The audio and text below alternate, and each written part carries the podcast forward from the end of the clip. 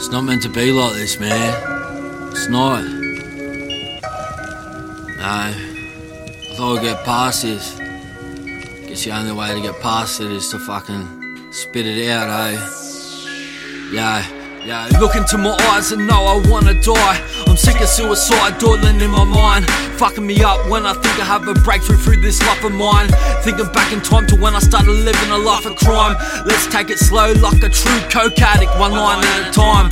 If I never did drugs, maybe my rhymes would shine in the limelight. But if I live without them, I wouldn't have learned to write this line. Sure, at 12 I saw weed, but I didn't see myself a criminal. Sure, at 12 I tried to find Aussie hip hop like this and couldn't, and found myself original. Those lines are considered despicable, like these specific syllables. But fuck true heads, I've become too cynical. They weren't there when I was in hospital. You never feared someone was gonna sneak in and finish you. 17, breaking leg when I was younger, smoking drugs cause it was costing you.